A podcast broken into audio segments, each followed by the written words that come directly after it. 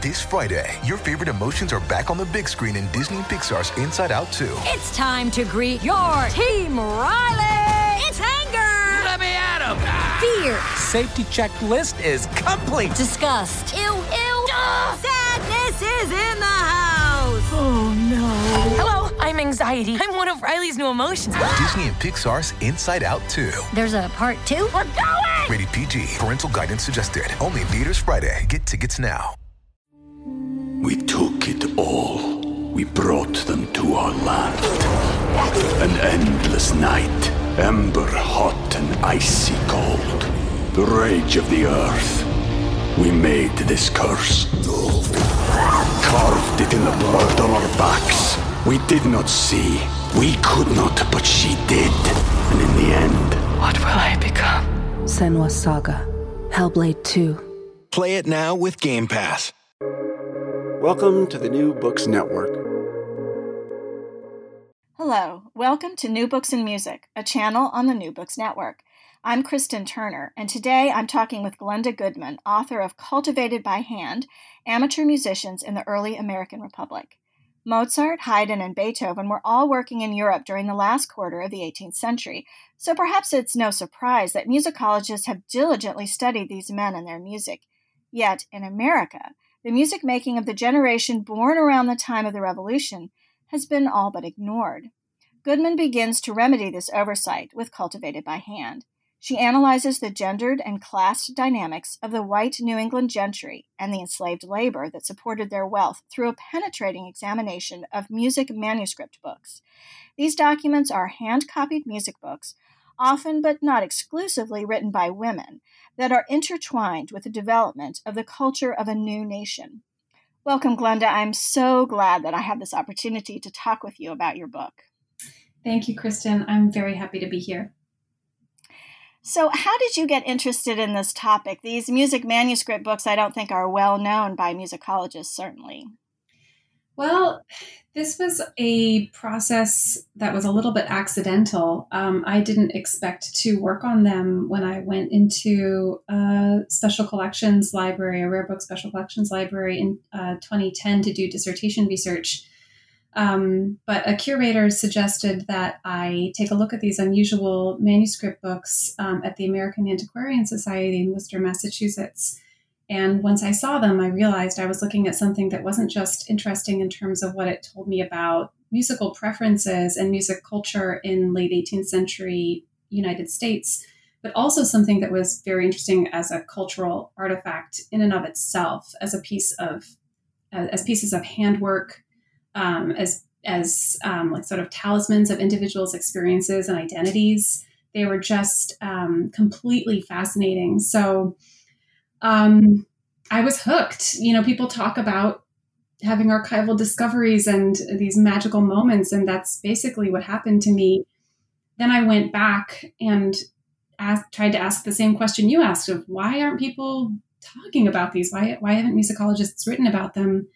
And the answer is kind of wonky, um, and it has partly to do with the introduction you gave um, just now. That you know this is an era that is studied pre- pre- predominantly through the lens of canonic um, European male composers, but not exclusively. Um, and the other, so the other piece of that is actually that they had been studied, they had been sort of enumerated and counted and looked at, but not for a few decades. So it has to do with sort of the history of studying the history of American music, um, where scholars went through and tried to figure out what sources existed. And then once they did that, they waited for another generation to come along and do something more with them, which is how I entered the picture. Can you tell me, excuse me, a little bit more about these books? Sort of what do they look like? What kind of music is in them? You know, where were they getting the music to copy into them? You know, I'll sort of just give us a sense of what these books were like as a material object. They come in all shapes and sizes, and that's one of the things that made them so fun to look at and to work with because, because I never knew what exactly I was going to find. Um, some of them look like almost like something that you could buy um, now, uh, like a, a, score that's you know nicely um, nicely printed or nicely bound. Some of them have manuscript music copied in alongside those bound scores. Other the, others of them look like a child's um, like after school project, clumsily stitched together scraps of paper with doodles and lots of mistakes. Um, some of them were clearly like fancy uh, fancy books bought at an at a expensive stationery store and then sort of treated with as um, prestige objects and others of them were more workaday. So they really run the gamut and they all that goes uh, the same goes for the shapes and sizes they come in. I've held some that require like two strong arms to hold them up and others that i can just sort of hold in my little hand. So they're they're extremely diverse. Um, and that that diversity points to the range of people who were using them and the ways in which they were being used but they they tend to be not especially um, remarkable looking. Uh, they're not like magnificent you know striking volumes that seize your attention. You know they're usually kind of dull looking as as physical objects but sometimes they do have these like doodles and other really interesting things in them. So they really are um, they have a they have a wide variety. But inside, what I found was that um, often what I would find is repertoire that was either sacred music, um, which goes along with um, the way that music in general was validated in the 18th, 17th, and 18th century um, among white settler colonists in the United States. Um, but then also, and that's mostly Protestant sacred music, so tune uh, hymns and, and um, psalms. But then also, what I really struck me was how many um, popular songs from the, from Britain were being copied into these books. It really gives the impression that these are um, people who, in the early United States, were very much interested in keeping up with the tastes and cosmopolitan um, affects of the metropole, even though the metropole was now officially, uh, the metropole being London, and even though it wasn't now officially part of the um, political system they were in. So it's there's a lot of sort of status signaling and trendiness signaling in these volumes that I found very interesting with, with based on how people chose to copy um, popular songs. I noticed that you said in the book that you'd looked at about 100 of these out of, I, I think, oh, about 250 that have been identified in various libraries. But all the ones that you focus on in this book are um, from families that are from New England and are pretty prominent families as well, wealthy and um, uh, families that um, held great sort of an important cultural place and social place at the time. Is that just uh, you know how did you choose those i guess? And are these books mostly a new england phenomenon?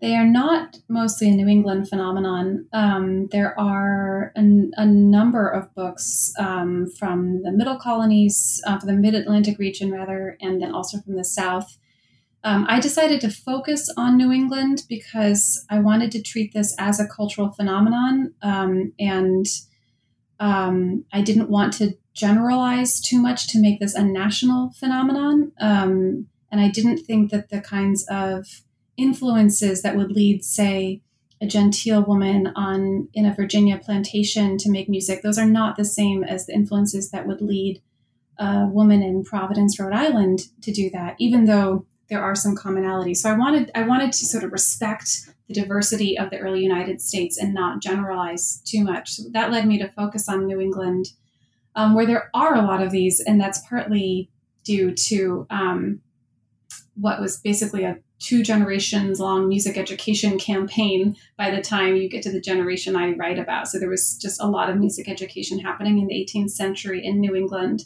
um, which helps make these people musically literate.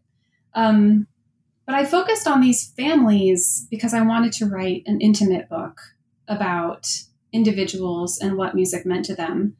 One of the parts um, of this research that really compelled me was when I would be examining these books almost as though they were curiosities. You know, what an interesting thing to look at. but then I would see the name of the person in the book and go dig around a little bit to see what their lives had been like. And that's when I started to really um, become attached to them as people and to wonder more about what their experiences were like. And I did some more archival digging to find out more about them. And the, the challenge with doing archival research on people in the past is that it tends to be the more privileged people in the past who have richer and more detailed historical records attached to them, written historical records attached to them. So it's much easier to find information about a woman who was married to a senator or a woman whose father was a prominent doctor, you know, women whose whose uh, who had men in their lives who achieved prominence and therefore were accorded some sort of stature in historical record um, uh, through them. Uh, that's that's how I ended up writing about these people, and I, I tried to keep that in mind to as I was writing to think, you know, these are really the most privileged people um, among the most privileged people in the early United States, people who socialized with presidents and senators. Um, and I think it's only because they're so privileged that I was able to write this. And my hope is that in future scholarship can do more subaltern studies of um, vernacular music cultures. But that's really not what this project ended up being about. There's a lot of strands from your answer that I want to follow up on, but maybe we'll just start with the end there because actually, what struck me about the book is that you did not ignore the labor um, and the um, and the fact of enslavement in a way that I think you easily could have in this book. Um, because the main characters are white, privileged, um, wealthy uh, people. So, one of the ways that you did that, that I thought was so interesting, was you spent a long time thinking about exact or telling us exactly how these books were made like how did they make the ink? How did they make the paper? Where did the paper stuff come you know where did the bindings come from? All of that. Can you talk a little bit about you know the choice that you made to actually to to talk about the book and the materiality of the book in that such a um, uh, such a specific way obsessive and granular, you might say. um, no, no, just very interesting. I loved doing, I loved digging into that aspect. The materiality is what I call it, you know, really getting into the tangible features of these books. Um, because nothing nothing comes about in this world without work right even the digital platforms that we're using to record right now you know all of that requires work and resources and energy somewhere. And that work is really evident on the written page because you see these women and men laboriously copying out music. And so the labor is right there. And you can see it, especially when they make mistakes and they have to start over. It's very relatable. But that work doesn't start with them putting their pens or their quills to the page. There's so much that had to go into getting them the raw, what I call the raw supplies, um, to be able to even begin doing that um, copying. And I thought about this, um, especially uh, inspired by scholars who've written about the history of um, sort of labor and consumerism and um, book history and letter writing in the in this time period in the 18th century. There's just so much interesting scholarship out there about um, the way all of these different cultural practices were intertw- intertwined. So I followed the leads of those scholars in order to sort of take my time and trace out how um, how collectors, how amateurs would have gathered up these materials. Um, it ended up being um, very satisfying and also very dismaying to do that research because anyone who's interested in ethical consuming right now uh, in the 21st century knows how hard it is. It's it's basically impossible to consume ethically in a capitalist system. And what I find and what I try to describe in this book is that the same was definitely the case in the 18th century. That's when a, lot of these systems were being put into place, and the same applies for consuming and engaging with music.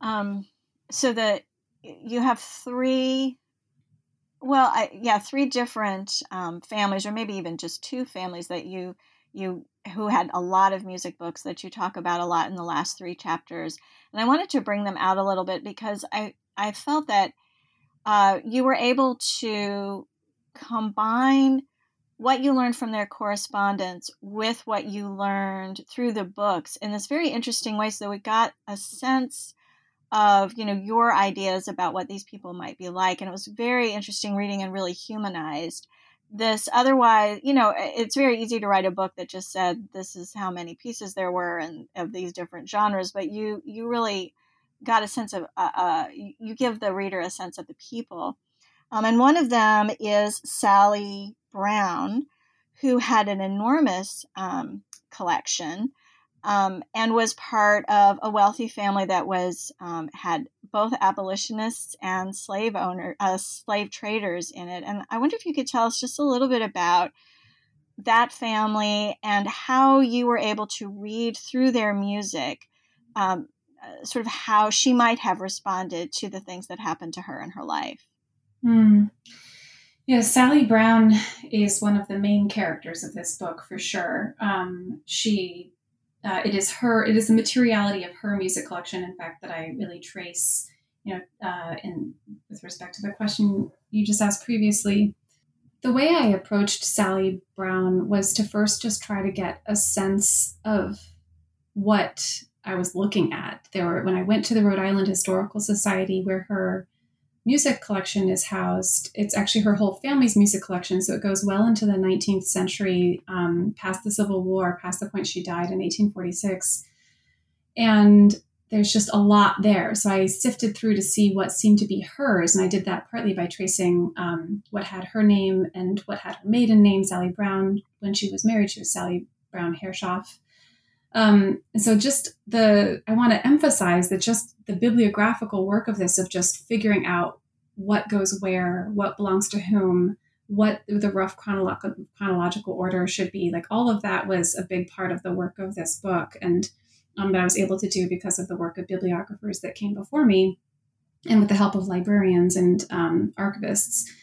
But once I did that, I realized that this was, you know, in some ways the story of a musically gifted woman, and that was known. Um, Sally Brown, uh, her family is so prominent that their their family mansion is now a house museum in Providence, Rhode Island, and she's known, you know, she's referred to as the musically inclined daughter of the slave trader and merchant John Brown, um, whose family helped found uh, helped found Brown University.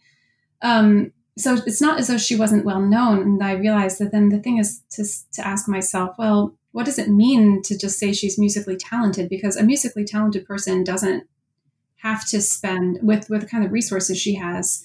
She had doesn't have to spend so much time copying out music. She can pay someone else to do it, or she can buy the music uh, without copying it. So, what was going on in her life that led her to want to copy all of this music out?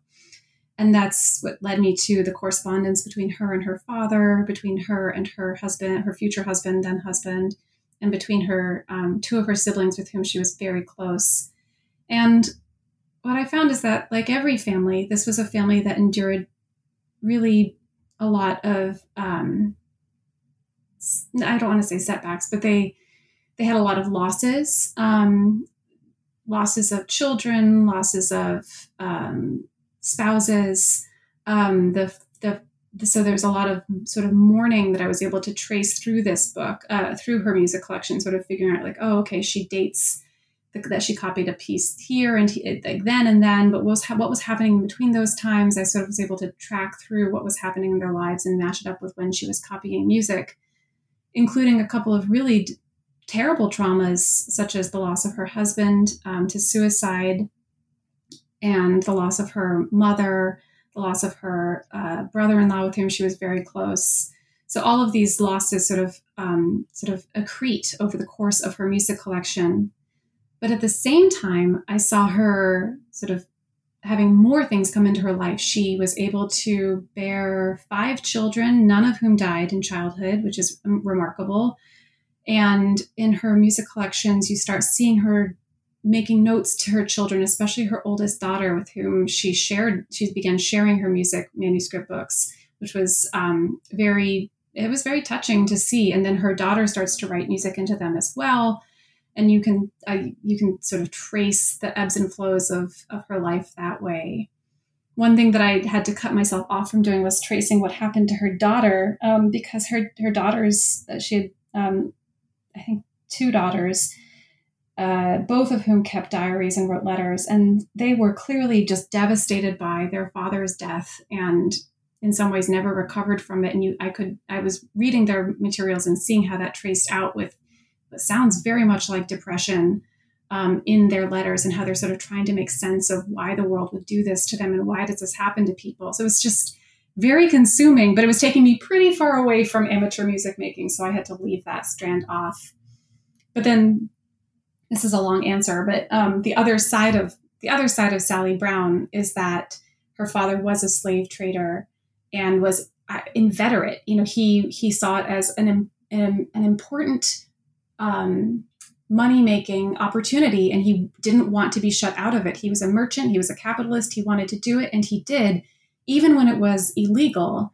And he was taken to trial by his and uh, confronted by his brother, who converted to Quakerism and led the Rhode Island Abolitionist Society. So there's a lot of family drama going on there too that played out very publicly. But even in Sally Brown's own home that she was raised in, the census records from when she was growing up shows that there were enslaved women and men living in the house with her. So all of this is extremely personal to her. Um, the sort of the the way in which the pro and anti-slave trade um, debates were playing out in the early republic. And of course, she wouldn't have had the resources, she wouldn't have had the money to buy all this music or to have the music instructors and so forth were it not for the fact that her father was a successful merchant whose success came partly from the slave trade. So, one of the things I try to do is weave all of those strands together, you know, the losses, but also the privilege, um, to show that there's no one straightforward story to be told about what goes into being an amateur musician. We took it all. We brought them to our land. An endless night Ember hot and icy cold. The rage of the earth. We made this curse. Carved it in the blood on our backs. We did not see. We could not, but she did. And in the end, what will I become? Senua Saga. Hellblade 2. Play it now with Game Pass. The other family that you talk about uh, a fair amount, particularly in the last chapter, is the Wadsworth family. And um, in that um, section, you do talk about how you can see sort of intimacy being, um, uh, and what's a good word, um, fostered through music and through these music books. And I have to say, I found that particularly resonant because we are in a time, uh, we're recording this during the COVID pandemic, and a lot of us can't see our relatives right now. We don't know how long we're going to be. Um, uh, parted from them and separated from them, just as the Wadsworth family was often parted from each other, and, and really everyone in that period because travel took such a long time and and um, you didn't know if someone would ever come back from a trip. Can you talk a little bit about how you, you know, you use the Brown, I think, books to talk about these issues of slavery and these issues of sort of class and how um, how uh, New England society was conflicted and riven by slavery. But um, the Wadsworth family used for something different. Can you talk a little bit about that? The Wadsworth family is a great example of um, being very invested in appearing polite and tasteful at all costs, and how much work went into training children to behave in a way that would be considered polite and tasteful by the mores and standards of the times. Um, this this comes across partly in their um, music collection, which I'll talk about in a minute, but largely it comes across through the letters from the patriarch of the family, Jeremiah Wadsworth, who was uh, um, prominent. He was a prominent man in Connecticut. Uh, he was the Continental Army's commissary. So and also he um, was a I might be getting that fact wrong, but he was important for the commissary in the Revolutionary War. So he was a patriot, he was a Federalist, um, and he uh, opened banks. So he's this very, very prominent man who had clear ideas about how he expected his children to behave. And because he was traveling often for his work, uh, what we have are all of these letters from him to his three children, trying to get them to behave the way he wants them to. And it's almost funny because he's so frustrated by them, but it's not funny because in their responses, especially that of his oldest child, his daughter Harriet, you can see how hard she's trying to please him and how difficult it is to achieve these standards that he's expecting. Um, and also just may, maybe makes us reflect on, you know, who is served by these standards of correct comportment and decorum and behavior. You know, what what are those really upholding and at what cost? Because he berates his oldest daughter constantly about things like the quality of her handwriting and her spelling. She's a you know 13 year old and he's upset with her because she writes him a letter that he wants to be able to show to the people he's around. He wants to be able to say like, look how cultivated and um, well well trained, well educated, accomplished my daughter is, but her spelling is so embarrassing that he can't show it to anybody. And he writes her a letter berating her about that. And she just her responses are always like, "Oh, I'll keep I'll keep trying." And he's telling her things like, "Please spend X number of hours a day working on this." It's it's really um, he's very stern, and he's much kinder to his son Daniel, Harriet's younger brother. He's the middle child, and kinder still to the youngest child, Catherine, who sort of seems to get a free pass and uh, enjoys a lot more favor. Um, but really, all of this, all of this sort of berating and disciplining is about trying to make sure that they don't embarrass themselves or embarrass him, uh, embarrass him as the patriarch of this prominent family. And that got me really interested in the nature of embarrassment because it is a feature of music making that I think should be discussed much more anyone, I'm a musician, anyone who's a musician knows that playing music opens you up to the chance for great humiliation. It's fun, it's wonderful to make music, but if you set out, if you try to do something um, as a performer, you might end up sort of falling on your face, playing out of tune, making something squawky, singing out of tune, your voice cracks, whatever it might be. It's embarrassing. And because it's happening sort of with and in your body, it has this physical cringe quality that I think um, is really palpable. Um, in also, it's also palpable in the letters that I see in the Wadsworth family because a lot of what Jeremiah Wadsworth is telling his children is be careful with how you regulate your body. Sure, it's about handwriting, but handwriting's about the body. What is she doing with her body?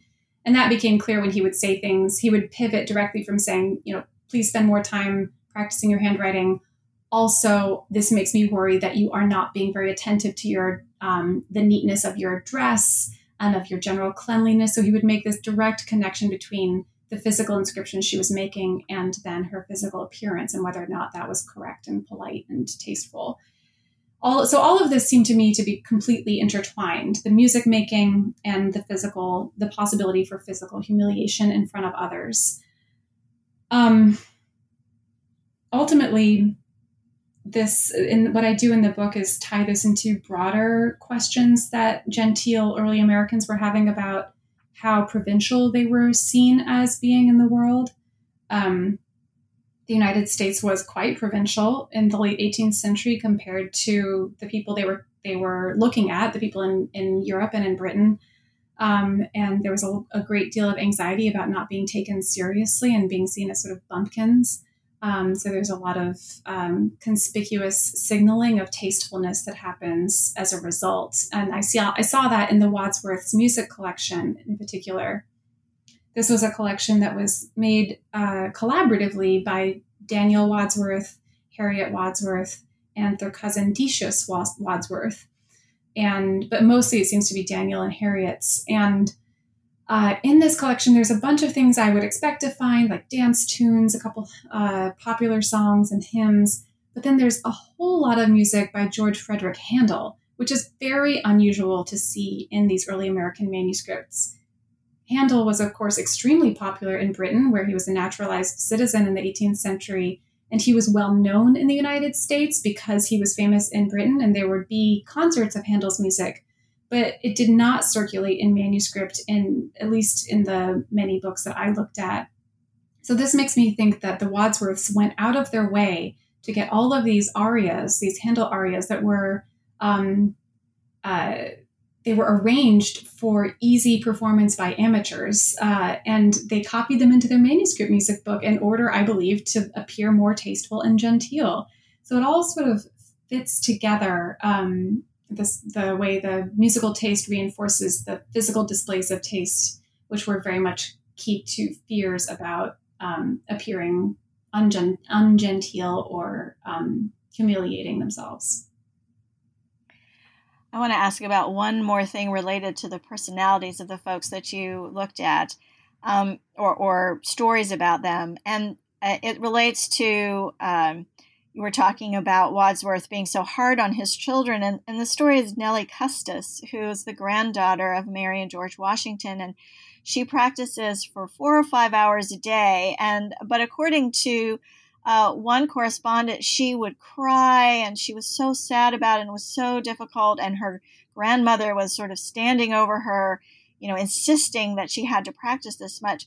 And it really made me think about, you know, this this wasn't necessarily something these women were doing for joy or even for um, an expression of gentility. It seemed like such a duty to her. And I wonder if you could talk about just you know, what might music have been meant to these women and men that you um, you are studying through their music? Oh yes, I mean, I think that the story of the recalcitrant child who really doesn't want to practice is evergreen, and it is an evocative example um, about Nellie Custis. I think the number of hours she practiced was probably um, uncommon. Uh, I think most women didn't practice that many hours, but that's sort of beside the point. One of the cases I make in this book is that this kind of amateur music making was fundamentally a disciplining practice. Yes, it's about displaying good taste. Yes, there are these touching examples, like with Sally Brown and her children, where it's really about affective connection, and the same goes for her and her husband. That all is very real and very important but the way it was introduced into their lives often was as a disciplining, a socially and physically disciplining practice. And what I mean by that is that the ways that students, that, chil- that children would become music students was often by being sent to what were called singing schools, which were um, temporary schools where, uh, like night schools that would run a couple times a week for maybe three months by a, a, local music teacher where they would learn how to read music and learn how to sing hymns together. And that was very much about maintaining um, discipline and order. If you can imagine, like a, a room full of 50 students of all ages, um, a lot of that, what would happen in those classes a lot uh, often would be just making sure they weren't talking and singing when they weren't supposed to be. So there's a lot of um, physical and social distancing that happened there. Dis, uh, sorry, dis, not physical dis- distancing. That's a real COVID um, slip. Uh, not physical distancing, but physical disciplining. So some of that physical disciplining and social disciplining happened in these singing schools. But for women, especially young women, it happened when they went to the seminaries and academies that became more prominent in the late 18th century. These were schools, sort of secondary schools that women could go to, young women uh, who could go there and receive a very good education, oftentimes in topics like geography, history, uh, sometimes things like Latin, Greek, but um, also what were called the polite accomplishments like embroidery, music, dancing, drawing, French. Um, all of these were skills that were expected of genteel, nice women, and they would learn them at these schools. But in order to do all of that learning, what I found by looking at their diaries and their accounts of what just school was like was that they had these incredibly structured days, you know, waking up at 5 a.m. to go use the piano to practice, and then going to class for a couple of hours, and then going to a, another um, class for a couple of hours, and then having a couple of hours to basically do homework and study, and then to practice again or to take a music lesson And uh, all of this was being documented in their diaries and also by um, their teachers and by the host families that would um, take them in if they were uh, not local students. So I, what I found was that this practice, the learning how to be a musician, was very much about inculcating these um, principles of hard work and labor uh, that may or may not have been also conjoined with pleasure for some of these students. I think I think for some of them it certainly was, and for others it was not. Um, but the fact that some of them then I, I tried to focus on some that then seemed to continue doing it because they wanted to.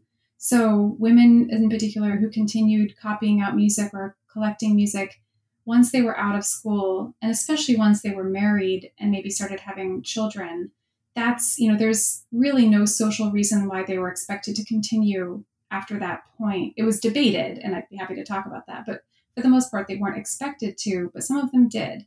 And so that made me think this must be not just a punitive disciplinary experience for them. You started to touch on this, but I like to make it explicit with this question. There was professional music making happening in the United States right after the revolution. Um, sometimes you call them occupational musicians, which I thought was a very interesting way to say that and very cool. But um, what can you learn from amateur music making that is different than you could learn if you had chosen to study professionals? Hmm. Well, I get the term occupational musician from Candace Bailey and her wonderful work on amateur musicians and professional musicians and women in the antebellum South. Um, I thought about that a lot because ultimately I'm not trying to define what makes an amateur musician.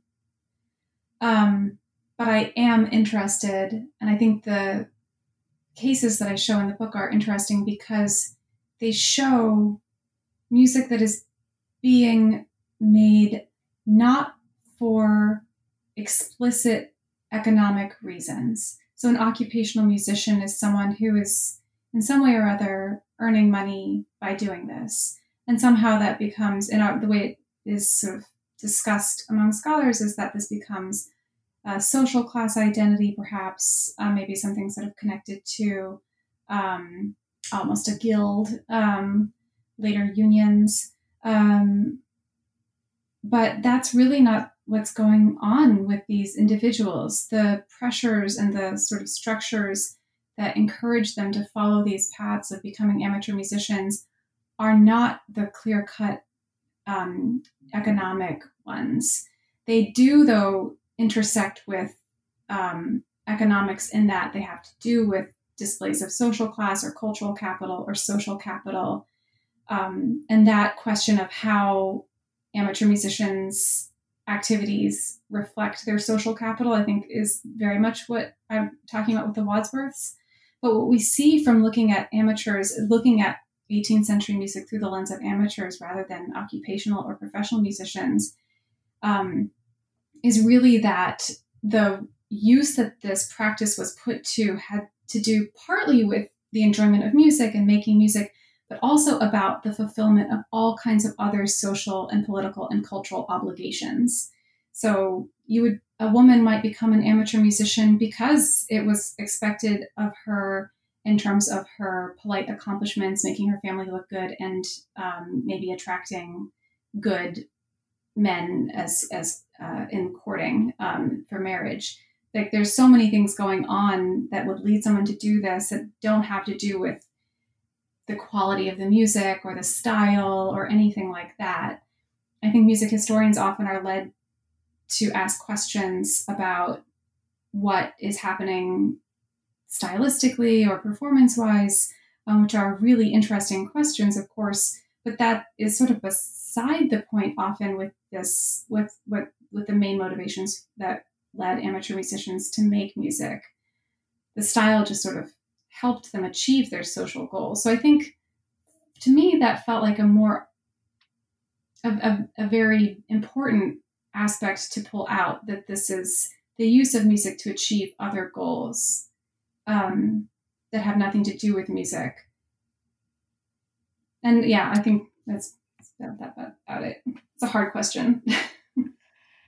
well, I I think um, those goals about music that's very important, but I also think you get a sense, at least I did in reading your book, that the amateur music making through that you can get a sense of what it was like to live then in a way that you really can't through a study of professional music because that's telling you about people's professional lives and um, and this is really telling you about their everyday lives especially these music when when you can see the labor that it takes to create the book that they're using mm. um, so uh, eh, so that's it is quite different i think what what you you would have written a very different book i think had you even if you had talked about um, all uh, about binders volumes, which are volumes mm-hmm. of of sheet music that are bound together. I mean, even that I think would have made a different book, even though that still is uh, mostly uh, something that amateurs and women in particular would create in the 19th century.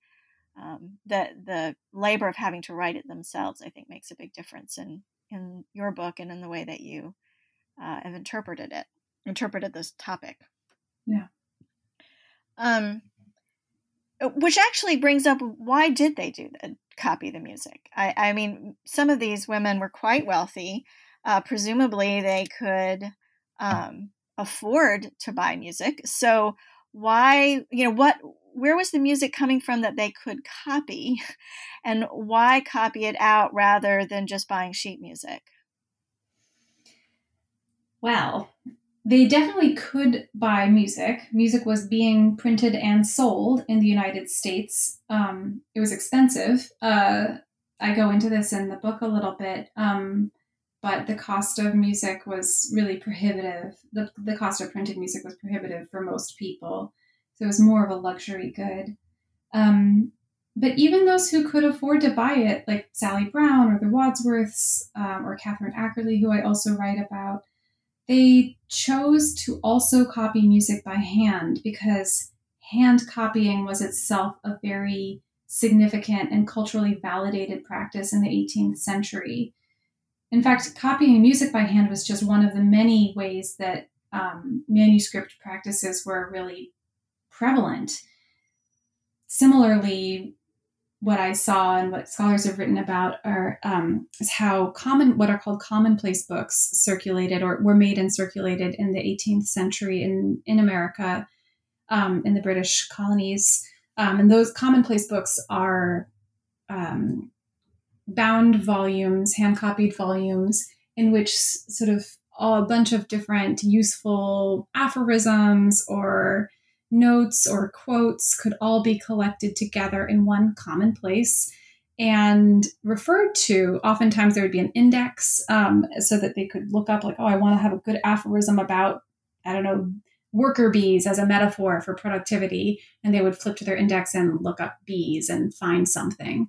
Um, or music as a something that will soothe the savage breast, as William Congreve said, that they could flip to the back of their commonplace book and look up music. And these were sort of reference books that were copied out by hand in um, bit by bit, which is not that different than what music books were. They were collections of music in one common place that were copied out bit by bit, sometimes not usually with an index, but sometimes with something like a table of contents where they could look up where to find a particular song. So there's this there's a, these music books were really part of a different epistolary culture, writing culture. Chirographic is the word I use sometimes in the book, which means handwriting. It's a different culture of copying by hand that was really prevalent in the 18th century and has everything to do with um, uh, the importance of um, beautiful handwriting and the ability to sort of reflect one's education and erudition through being able to write and collect materials in a really smart way. But it also does have to do with the history of printing in, in America because, unlike elsewhere, in well, unlike um, Europe at least, many places in Europe, there just wasn't as much access to, even though printed music existed, there just wasn't as much access to it and it was too expensive. So it was um, it's one of the interesting fault lines in this project. I thought was how these um, there's ways in which the distance of the United States from sources of like excellent paper, for example, did make it prohibitive um, to collect a lot of music or to print a lot of music. But then they found these workarounds by importing paper. This answer is kind of getting off track. I apologize for that.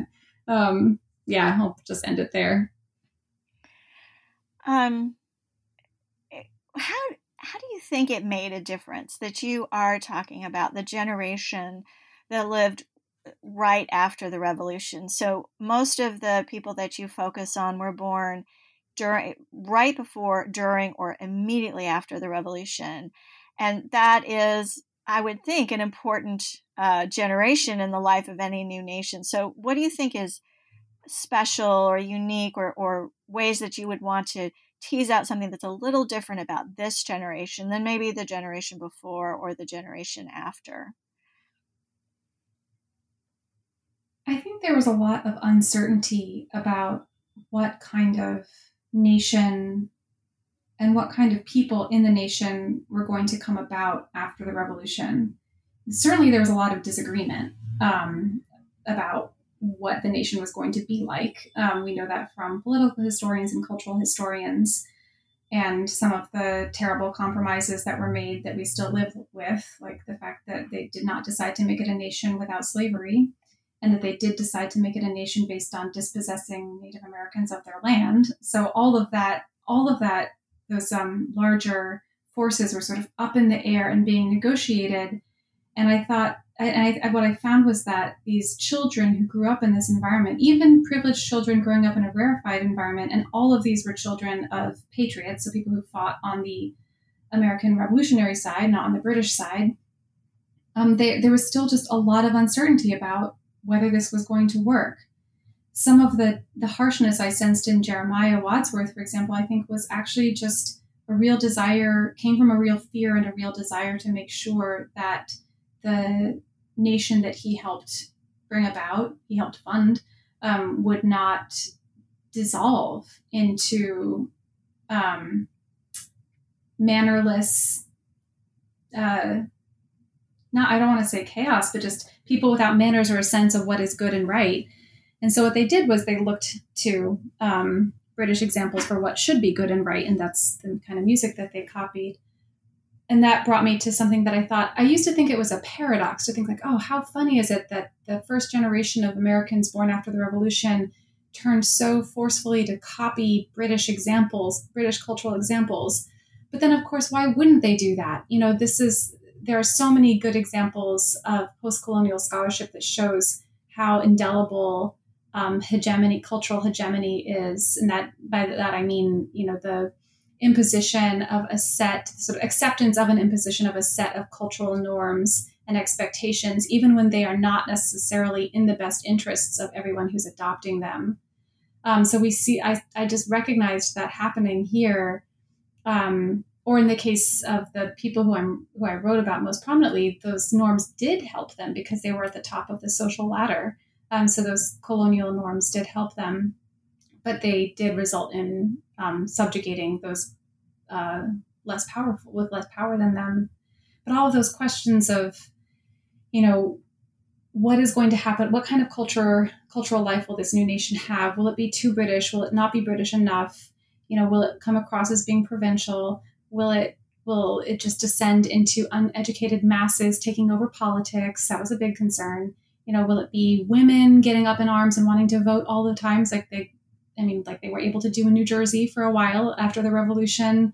Will it involve women expecting to be able to serve in politics? Will it be, you know, women who were raised in good families then deciding to go perform on stage? That was a fear. All of these questions were sort of wrapped up in that first generation's experience.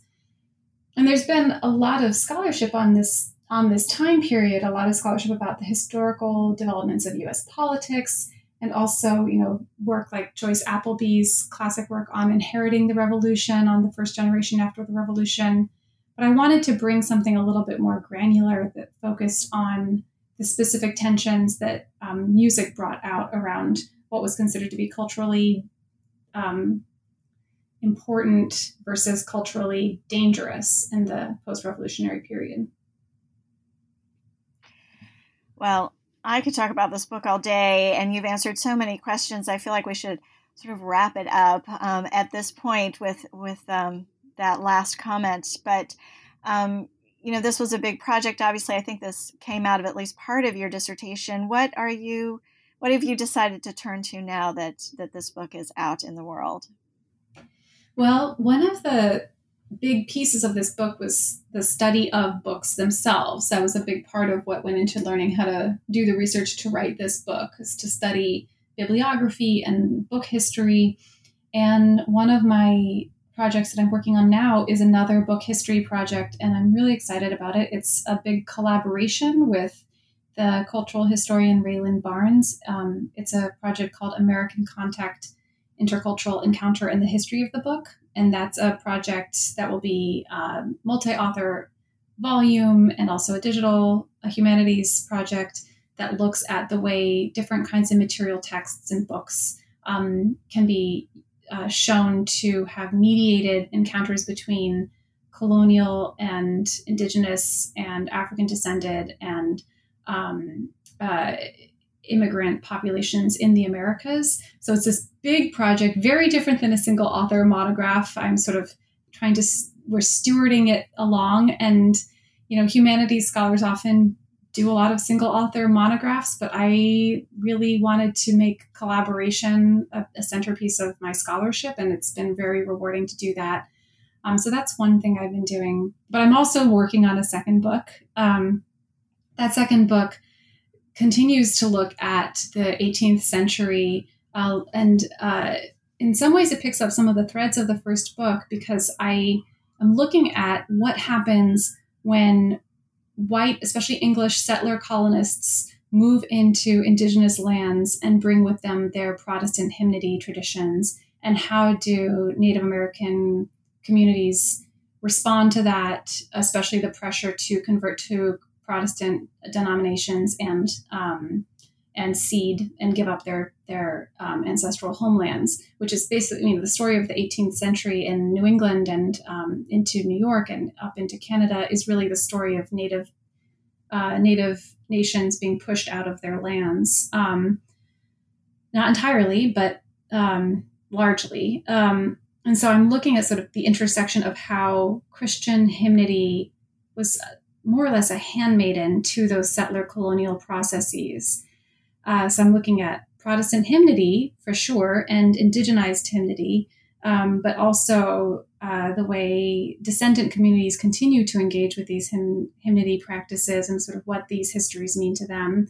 So it's a it's a big new project. It, it keeps me in the same region that I already am familiar with, and it even the Wadsworth's family turns out play a part in this. So I guess I'll be seeing more of them.